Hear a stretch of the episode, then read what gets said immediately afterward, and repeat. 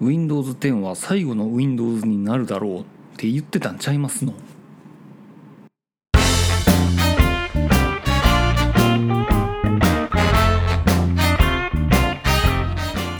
なんか最近あの Windows 10に関する話題がちょっと沸騰してきてる感じなんですけれども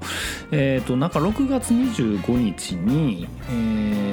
マイクロソフトのお偉い方サティア・ナデラさんかな？が、えー、登壇して何らか Windows に関する新しい発表があるっていうことで一応そこに出てくるワードとしてもう新しい Windows が出てきますよみたいなところで、えー、大きく話題になっているというところでございます。で Windows 10といえば、まあ、Windows 8.1からアップグレード、えー、された、えー、OS ですけれども、まあ、そのリリース当時の話からすると開発スケジュールはその過去の過去の Windows8.1 からの感じではなくて、まあ、その Windows10 というくくりの中で大幅な機能のアップデートっていうのを半年スパンとか1年スパンとかで、えー、アップグレードしていってユーザーさんからすれば、まあ、大きなその Windows 10というくくりから逸脱したようなあの仕様変更っていうのはあんまりないようにしますよみたいな感じで計画が立てられていました。だからまあ、えーと、Windows 10がリリースされたのが2015年の7月29日ということで、まあ、今の時点でもう丸6年っていう形になってくるんですけれどもまあ言ってみたらそのそれまでの間の Windows のリリース感覚で言うたら例えばまあ Windows7 は2009年。で8が2012年やったかな、えー、でその1年後ぐらいに8.1みたいなのが出てきてでまあ Windows 10が出てきてるっていう感じで大体そのまあ7.8.1とかっていう大幅なメジャーバージョンアップの感覚としてはまあ3年区切りぐらいで行われてきた感がすごくあるというところでございますけれどもまあまああの10自体はもう出てきて丸6年まあ要は大きなバージョンアップがまあ2つ行われたぐらいの感覚で、えーまあ、ここに至ってるっていうところでございますね。まあ言ってみたらその新しい Windows が出るよっていうのはまあ今までの歴史からしたらまあさして驚くことではないんだけれども、まあ、最初に言ってた Windows 10は最後の Windows になるだろうみたいなそういう発表をしておいたのにえー、新しい Windows 出しますよみたいなことを、まあ、言ってるところにちょっと違和感が出てきているっていうのとまあちょっとその別のニュースであ、のマイクロソフトは2025年までに Windows 10のサポートを終了する予定ということで、まあ、ギガ人さんの方で記事がまとめられているんですけれどもいわゆるそのマイクロソフトの、えー、製品のまあ、ライフサイクルっていうのが発表されていて、まあ、Windows 10っていうのは2025年の、えー、ま、10月14日でしたっけねぐらいまでに、えー、サポートは全て終了しますよということが明確に記載されているということでございます。ただ一応あのこのえー、リリース自体はその昨日今日急に発表されたわけではなくて Windows 10のリリースの当初からどうも決まっているもののようだというところでございます。まあ言ってみたらそのまあ、Windows8.1 も Windows7 も大体はあのメインサポートと延長サポートっていう区切りに分かれてて大体延長サポート自体は10年ぐらいをもって全部終了するっていう感じですね。で一応かろうじて Windows8.1 についてはまだ延長サポート中なので今でも使えるんですけど2023年1月10日に延長サポートは終わるようになっているというところでございます。だからまあこの Windows 10においても2015年リリースから2025年サポート終了っていうのは別に長くも短くもないっていう感じなのはまあまあそこはまあ驚くことではないんだけれども繰り返すこの繰り返し言うけれども Windows 10は最後の Windows になるだろうって言ってたやんということでまあ結構な騒ぎになってるっていうことですね。はい、まあまあまあそれはさておいてですね。まあじゃあ次の Windows っていうかその Windows の次の OS っていうのは何に、まあ、どういうものになるのかっていうのをちょっとまあ私のあまり詳しくない知識の中で予想してみようかなと思うんですけれども、まあ、例えばですねあの、まあ、ネイティブでの ARM 対応とかですかね、まあ、今 CPU っていうのがそのインテル系とか、えー、AMD 系にとは別にその ARM 版みたいなものがあってまあそれはあの結構いろんな形のまあパソコンであるとか、えー、タブレットであるとかあとはまあこの今使ってる私の Mac であるとかっていうようなものの、まあ、CPU のまあ設計図的なものなんですけれどもそれをまあ対応するようになるんじゃないかなという気がしています。で実際その Windows 10の ARM 版っていうのは今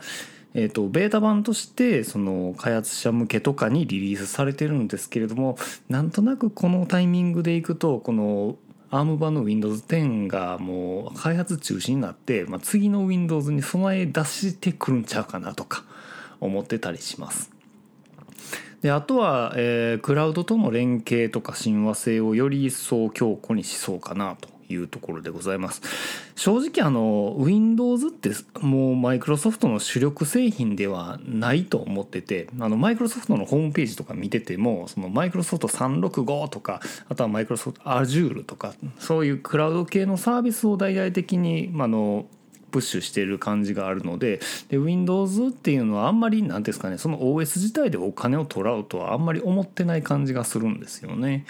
だからまあそれをまあ基盤として使うためのあのデバイスの基盤としてそこはまあ価格はあんまり取らないようにしておいてそこにつながるそのマイクロソフト365とか Azure とかっていう部分でまあそのサブスクですよねそこでお金を取っていくんじゃないかなっていう感じがしています。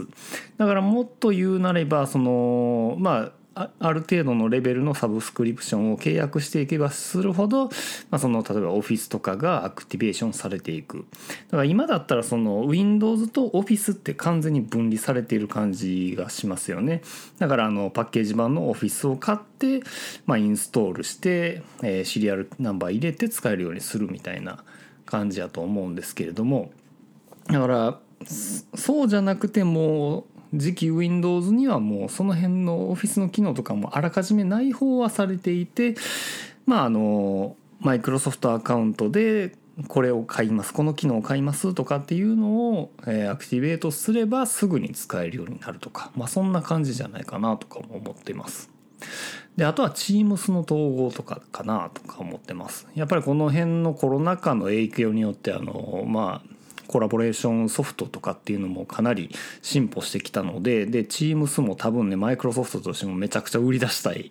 コンテンツやと思います。だからそのスラックであるとか日本でおける、まあ、LINE とかそういう部分の対抗馬としてめちゃくちゃなんかあの力入れてきそうな気がしますよね。だからその辺も、えー、次期 Windows のまあ製品として統合させておいて、まあ、Teams の的な機能をもう Windows にもなんか馴染ませてる感じで、えー、ソフトウェアとして提供してきそうな気がします。で結構ビジネス向けの印象がすごくあるのでこの辺家庭向けにもカスタマイズしてきそうと。だからそれは最近あの iOS 版の Teams とかってあの、まあ、個人向けとか、まあ、そういったプランも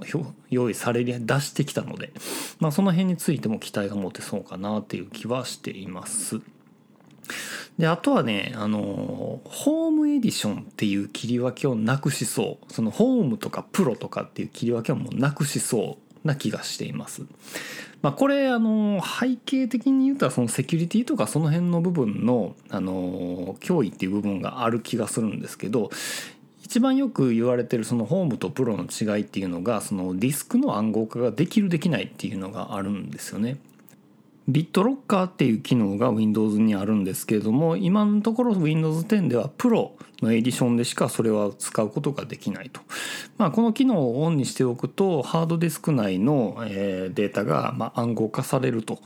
いうことで、まあ、要は正規のログオンの手順じゃないと中に入ってるデータには容易にアクセスできなくなるよっていう感じですね。要は、まあ、あのパソコン盗まれたとしても、まあ、パスワードわからんから言うてハードディスクなで取り出して別のパソコンで読み込まそうと思っても解除キーがないとまあぐちゃぐちゃな文字列で何見てるか分からんようになってると、まあ、そういった機能がまあ多分それが一般化するんじゃないかなっていう気がしています。はい、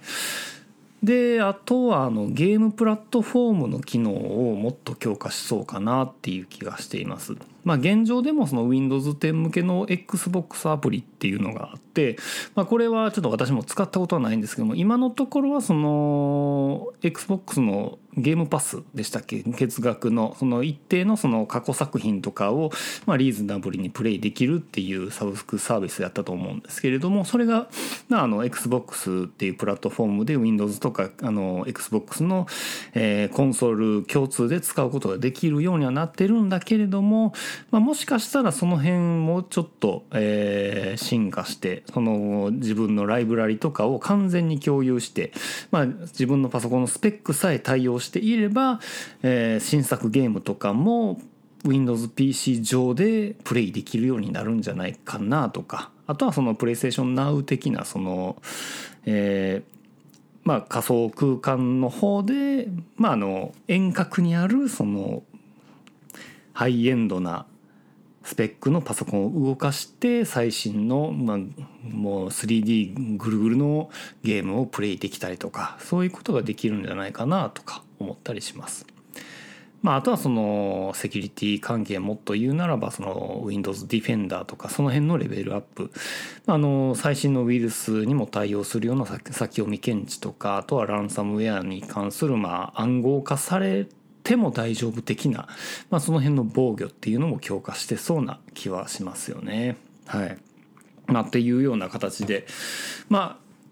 まあ、期待は膨らみますがちょっとまあソフトのベンダーとしてはちょっと気が狂いそうになるんじゃないかなとか 思います要はまあどういう開発思想で今後ソフトを設計していかなあかんのかとかっていうのを考えていかなあかんので早くしよう言うてくれっていう感じでしょうねやっぱり。ね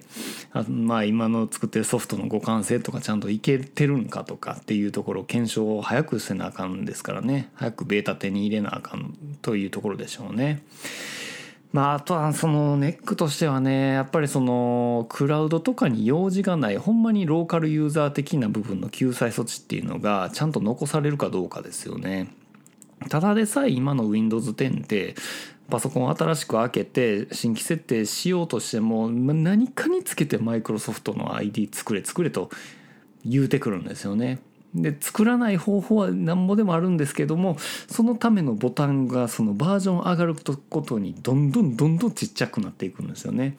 もう絶対インターネットつなげよう絶対マイクロソフトのアカウント作れよってめっちゃ言うてきますからね。だこれで次の OS ってなったらもうこれ必須になってしまうんじゃないかなっていう怖さはちょっとありますね正直そのビジネスユースにおいてまああんまり、ま、おすすめはしないんでしょうけどローカルで使われるケースもまあないこともないんで、まあ、そういったところの、え、救済措置も望みますというところですね。ま、あとはまたスマホ向けの OS とか作り出せへんかなっていう のもあるんですけどもうやめといた方がいいと思いますけどねこれについては。うん。あんまりアプリも揃ってないですね。はい。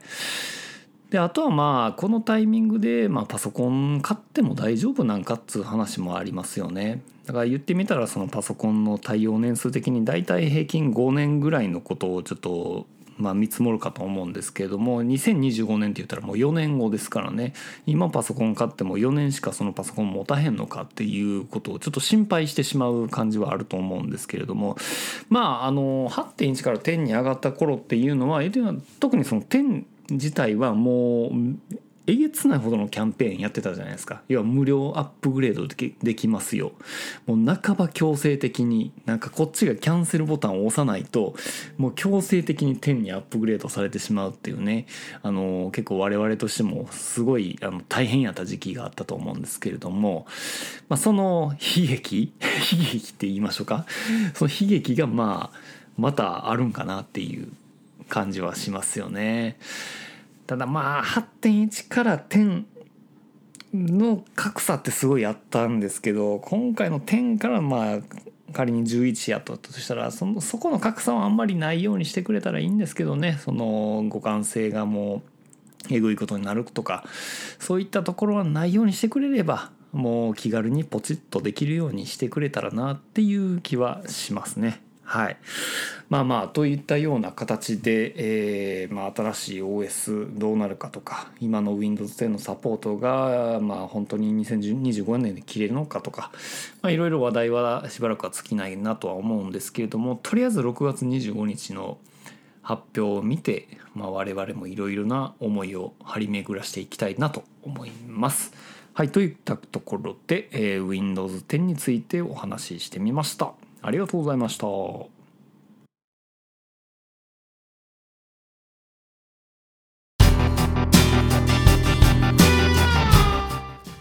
ろよいセブンでは皆様からのお便りをお待ちしております。ツイッターからは、ハッシュタグほろよい7、シャープ HOROYOI7、メールでは、ラジオほろよい7アットマーク gmail.com